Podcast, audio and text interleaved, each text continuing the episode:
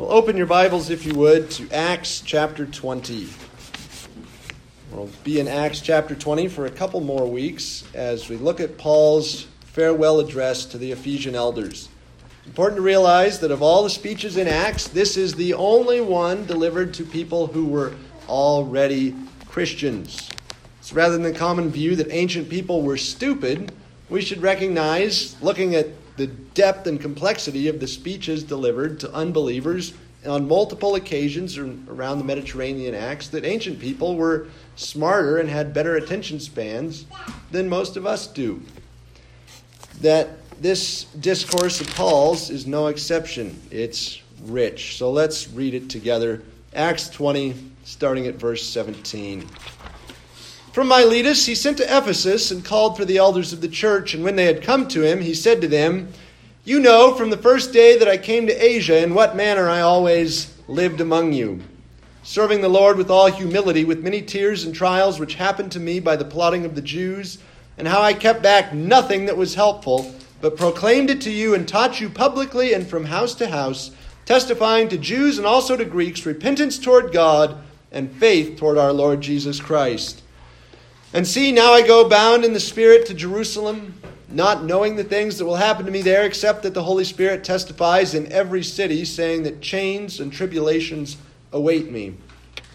But none of these things move me, nor do I count my life dear to myself, so that I may finish my race with joy and the ministry which I received from the Lord Jesus to testify to the gospel of the grace of God. And indeed, now I know that you all, among whom I have gone preaching the kingdom of God, will see my face no more. Therefore, I testify to you this day that I am innocent of the blood of all men. For I have not shunned to declare to you the whole counsel of God. The grass withers, the flower fades, the word of our God stands forever. Let's pray. Father, help us to see the model of your servant, the wise master builder, who under Christ is indeed the major instrument in the founding of the church. Lord, we ask that you would assist us to listen to his words carefully. Help us to see the man of sorrows, and help us to see the faithfulness of ministry that Paul exercised in imitation of his Lord and Master. We pray these things, Father, in the name of Christ, asking that you would help us all to listen and help me to speak. Amen. Well, we are all called to serve God. We understand that service to God is a priority in the Christian life. Paul's statement here in Acts 20 of how he served is classic as he describes so many aspects of the Christian life and Christian ministry. Now, we're not all called to be the apostle to the Gentiles or the wise master builder who built on the foundation of Jesus Christ in the same way as the apostle Paul. But we are all called to service, to work for Jesus as he builds his church. So, as we look at Paul, we'll see that he sets a permanent example of what true Christian service ought to be. Paul shows us what true Christian service looks like. The first thing he in the past in the part of this speech that we'll look at, we'll see seven things, but the first of them is simply that he was with God's people. He starts out not by saying, You know from the first day that I came to Asia how frequently I preached among you. Nor does he say, You know how many letters I wrote while I was here.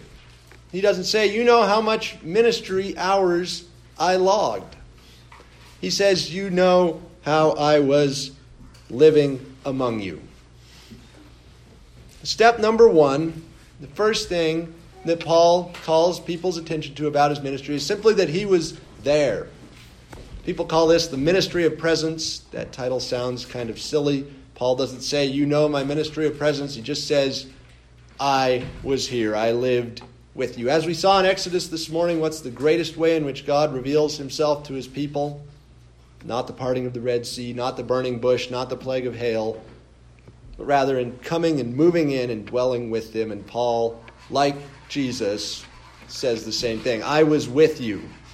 I lived here right alongside you. Jesus loves his people to gather. Jesus loves to gather with his people. So, what is Paul telling us? You need to be with the people of God. We shouldn't say, oh, I wish I could get away from these church people and go find my non Christian friends where I could actually cut loose, have some fun. Paul doesn't say, you know how I was with you except for a few nights a week when I had to go be at synagogue events. You know how I was with you except for my monthly trips to Vegas. No, he was with God's people for those three and a half years in Ephesus. But then he adds, serving the Lord, says my translation, but the literal word is slaving for the Lord. Paul worked as a slave of God, which is exactly how he identifies himself in his letter to the Romans, as we just read. Paul, a slave of God. What can we say about slavery? Slavery is a big topic today, and yet discussing what slavery actually is is something that typically falls by the wayside. Definition of a slave, we already mentioned Aristotle's two word definition. The slave is a living tool. A slave is someone who is directed by someone else. Someone who is not capable of self direction or who is not allowed self direction, rather has to have his movements, his work, his life decided entirely by somebody else. Now, based on that definition, you can see why slavery is anathema to our present culture. Slavery is the exact opposite of expressive individualism. If my highest purpose in life is to show who I truly am, then me being bossed in every facet of my life by somebody else squashes my personality and my opportunities for self expression at every turn. Paul doesn't say that that's a bad thing. Unfortunately, God made me his slave and you didn't see the real Paul. No. He says, I'm directed by somebody else. I'm a slave, and that means my life is not my own. I belong to Jesus Christ. And of course, he says that in so many words in various ones of his letters. Galatians 2, for instance, I've died, and my life is hid with Christ in God. Christ, who is our life, appears, will appear with him in glory, but he speaks of himself regularly as dead, and in order to emphasize that, seemingly, he even took a new name.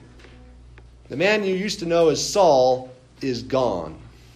The one you see before you is Paul, slave of Jesus Christ. Well, the slave is directed by somebody else in the same way that the piano is directed by the hand of the pianist, or that the missile is directed by the hand of the gunner. That's what Paul is describing. Not, I boss myself, I work for me, I'm an independent entrepreneur in the religion field. None of that. I am a slave, subject to someone else in every facet of my life. What else can we say about slaves? Slavery is a humble position. To be a slave is to be in the lowest rung on the socioeconomic ladder. You might be the slave of somebody very important, as Paul was. But nonetheless, at the end of the day, you are a slave. You don't get to decide how you're going to live, your master decides that. We think of Paul as occupying an exalted position. Everybody we know admires Paul thinks the world of him, thinks of him as this tremendous, eloquent, brilliant founder of the church. That is not how Paul appeared to himself or to his contemporaries. If you saw Paul, you would see a weak, strange, blue collar guy. Uh, somebody in the Acts of Paul and Thecla from about 100 years after this described him as this bald headed, bandy legged guy. Whether that author ever saw Paul, we don't know. But certainly they did not see an impressive figure. They didn't see somebody who was going to be headlining Hollywood's latest tentpole blockbuster. They saw somebody that they regarded as a little bit touched, a little bit goofy, a little bit weak, or odd. They certainly didn't think of him as the greatest of the apostles. And the author of a pile of 13 letters, the least of which is worth more than a pile of every New York Times bestseller for the past century. It's not how he came across in his own day. He was a humble individual, and he was treated as such. In fact, you could almost consider him as close to homeless, a permanent traveler, somebody who lived on the road, moving from place to place. The slave, furthermore, well, Paul says it, slaving for the Lord with all humility. He was lowly. And he adds, with tears, with many tears. Man, when is the last time you cried? It'd be interesting to go around and poll all the pastors that we know and find out when they last sobbed. Paul says his ministry led him to cry a lot, many tears. He allowed himself to feel. He allowed himself to sob, to be beat down by life. And finally, Paul was attacked. Plots of the Jews, he says. Remember how we talked about, even to get here to Miletus, he had to cancel his plans. He was going to go on a vacation cruise. There was a cruise that catered to Jewish pilgrims that sailed from Greece back to the port of Jerusalem, the port near Jerusalem. Paul was going to take it, and then he realized, you know, if I get on that boat, the Jews on there will probably kill me. So he decided to go back by a different route. But that's just one of the many times when he escaped plots against his life. Paul was attacked. So if your paradigm of service to God is being honored, being respected, and being happy, you have the wrong paradigm. Paul says, Here's my ministry paradigm. I'm lowly and I cry a lot. Imagine seeing that in a church's ad wanted, senior pastor. Come here to be lowly, to do whatever Jesus wants, then to cry all the time. Right? You see that? Occupational hazards, it's listed in the longer job descriptions, must be able to lift 40 pounds, move about freely, work late at night, and must enjoy crying. That's what Paul says about service to Christ. You don't have to be able to lift 40 pounds, but you're going to want to make sure your tear ducts are clear. Jesus was a man of sorrow. Paul was a man of tears. How many pastors that you know or I know, including myself, would you characterize as a man of sorrow or a man of tears? Not me. Not many of my pastoral colleagues and friends. Right? Suffering is countercultural in our age of gratification, and suffering is what characterizes the greatest saints, men like Jesus and Paul. I'm not saying that we should all go seek suffering. But you have to wonder if there's a connection between the general weakness of the church that we can all see and the general lack of suffering among the members of the church. But lots of people have slaved for Jesus. So Paul mentions that first. I slaved for him. Here's how I slaved for him. But few people have testified to Jesus like Paul did, and that's how he starts verse 20.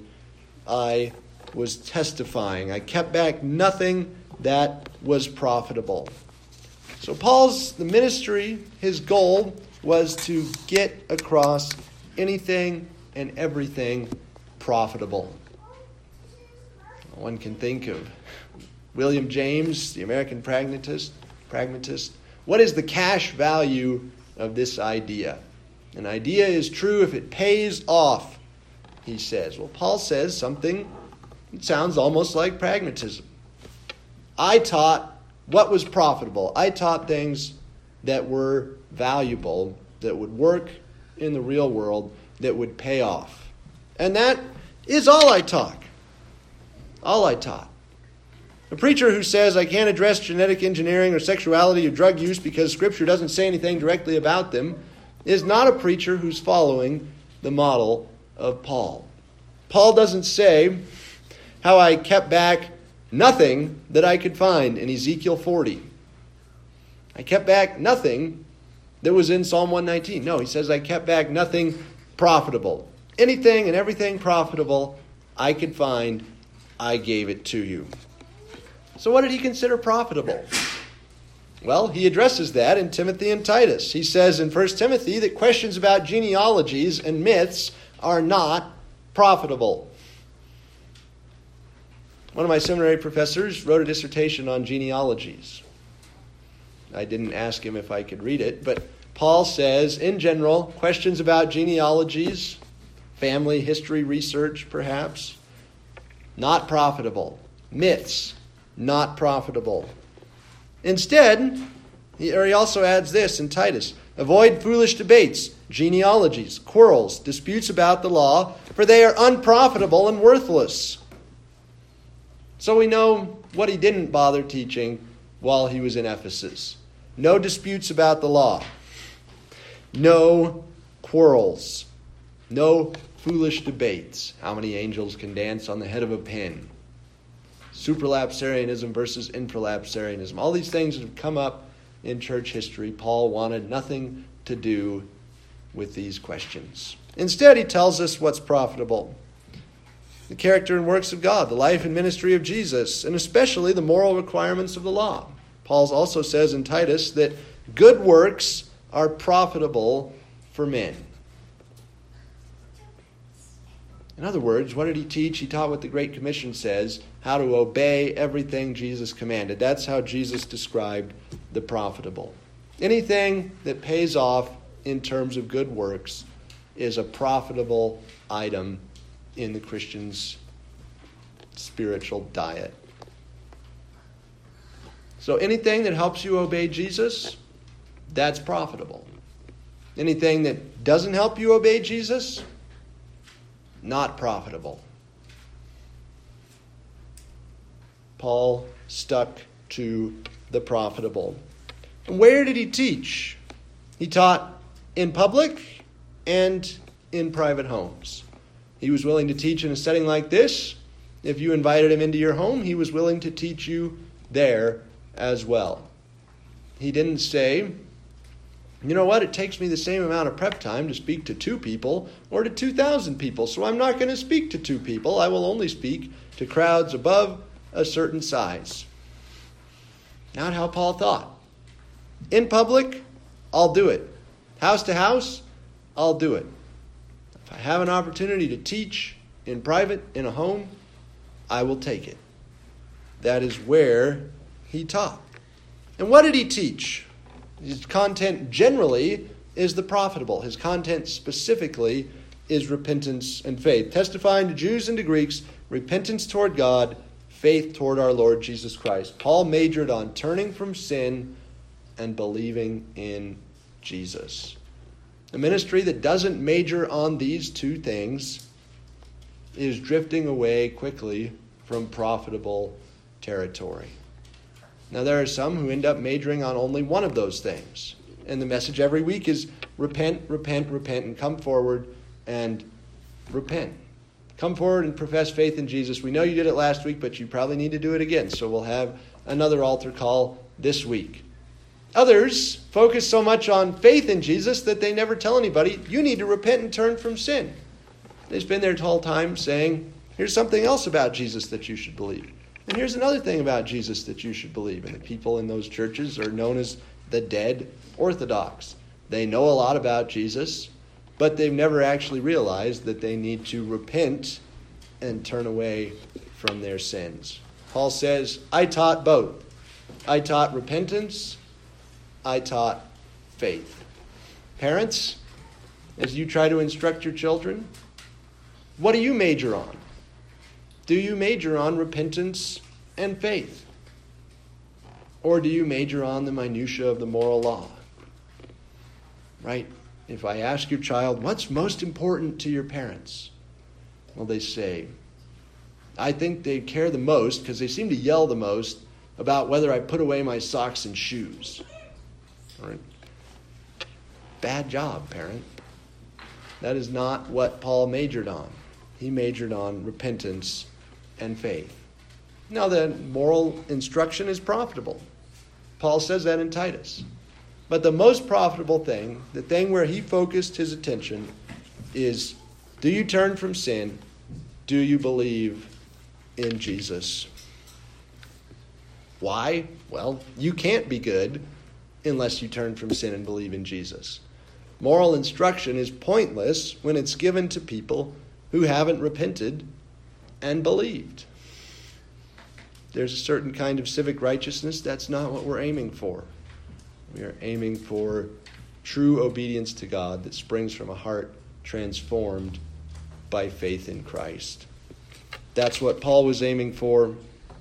And as we serve God as parents, as pastors, as people discipling one another in the church, that's what we should major on too. Turning from sin, believing in Jesus. Paul returns to the theme of suffering. Only now it's not past suffering that he experienced while living in Ephesus. It's future suffering. Now I go bound in the Spirit to Jerusalem, not knowing what will happen to me there. Anybody ever gone on a trip saying, I really have no idea what awaits me when I get there? But I'm going to put in the time and effort to go anyway. I don't know exactly what it is, but the prophets are telling me through the Spirit, or the Spirit is telling me through the prophets, that it's chains and tribulations. Being locked in chains is not a pleasant experience. Being put through tribulations is not a pleasant experience. Paul is going anyway because his spirit is compelled by obedience to God. He knew better than anyone how much suffering his mission had brought on him. And he talked about it again and again. Why? Not to say, hey, everybody, look at me. I'm really suffering for the kingdom and I'm about to go suffer more, like a little pity over here. He's emphasizing it because in this speech, he's passing the baton to the Ephesian elders and saying, It's on you guys now. I'm not here to build this church, it's your job. You are now taking over. So my sufferings are a warning to you. They're a sign of what's next for you. That's why Paul emphasizes his sufferings. Not to garner self pity and a pity party with everybody else, but to say, You're taking over, I'm passing the baton, and this is what it will be like. There will be suffering do you expect suffering? Do you think that following Jesus is going to get you into trouble? We have a hard time expecting suffering because most of us know very, very few people who have actually gotten into trouble for following Jesus. Right? We all know a lot of 85, 90 year old Christians who never seem to experience any problems based on their faith. And so we say, nah, yeah, there will probably be one or two tribulations decades apart. Paul says, no, we must through many tribulations enter the kingdom of God. I'm expecting suffering. And elders, you need to expect it too.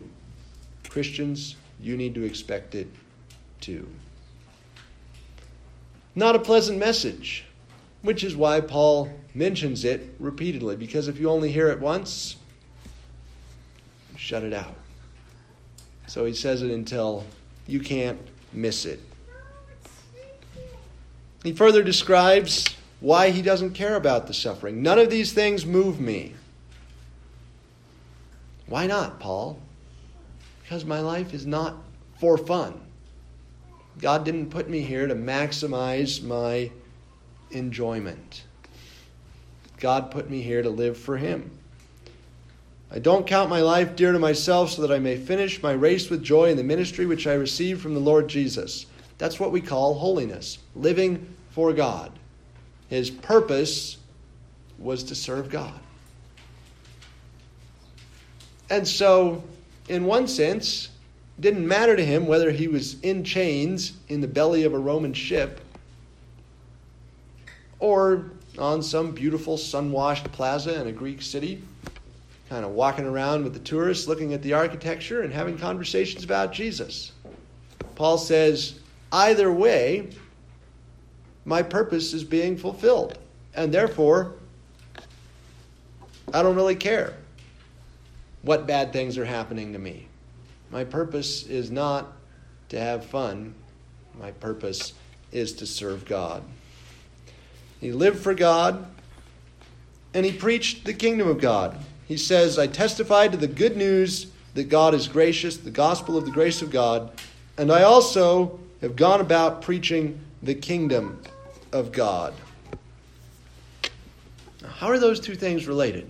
Preaching the gospel of the grace of God, preaching the kingdom of God. The answer is that when the grace of God comes, it saves you. What does it save you from? It saves you from Satan's dominion. It saves you from Satan's kingdom and brings you into God's kingdom. So Paul is preaching God's grace that saves people from Satan's dominion. He's preaching God's kingdom into which people are saved. He preached both of those things throughout his time in Ephesus. To preach repentance is to preach the kingdom. He preached turn away from your sin and come under the dominion of God.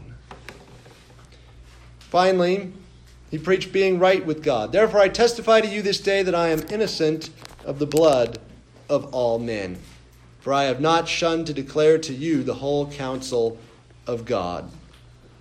Well, that's quite a statement. I testify to you that I am innocent of the blood of all men. I have no one's blood on my hands. Now, Paul was a certified murderer. And that's why, you know, it meant a lot to him to be able to say, yes, my day job used to be to kill people, haul them off to prison, to stand there while Stephen was stoned. I used to do that for a living. But now that I've changed, that was Saul, this is Paul, and Paul's hands are clean. Because I have warned everybody I came in contact with. I have given you the whole counsel of God. Now, this concept of blood guilt for failure to evangelize is not a concept we like to think about. But I think it applies to us. There are people you're regularly around who don't even know you're a believer. You may not have been able to have a full blown evangelistic conversation with you, with them. But if you've worked with somebody for five months and they don't know that you're a Christian, you're probably doing it wrong. That's what Paul says. I testified to everybody I could. I have nobody's blood is on my hands. Nobody's going to hell because they failed to hear it from me or because I failed to teach something they needed to know. Knowing someone will reject it doesn't mean that you should keep your mouth shut we tend to calibrate our statements based on what we think will be acceptable, what people want to hear. Paul didn't, and that's why they tried to kill him over and over and over. But he didn't care because he was teaching the whole counsel of God, he was teaching the profitable. And that's why we try to look at the whole Bible and every doctrine within it. Because Paul not only says, I taught the profitable, but I taught the whole counsel of God. I, I taught God's whole plan. So, this is Paul's ministry, and this is our calling too. Not to be apostles, but to be faithful in our place and calling. Live for God, make disciples as you can in the place where He's put you, whether that's your children, your students, your coworkers, your fellow church members, all of the above. Paul did it. He was with God's people from the beginning he slaved for God. We are God's slaves too. Let's pray.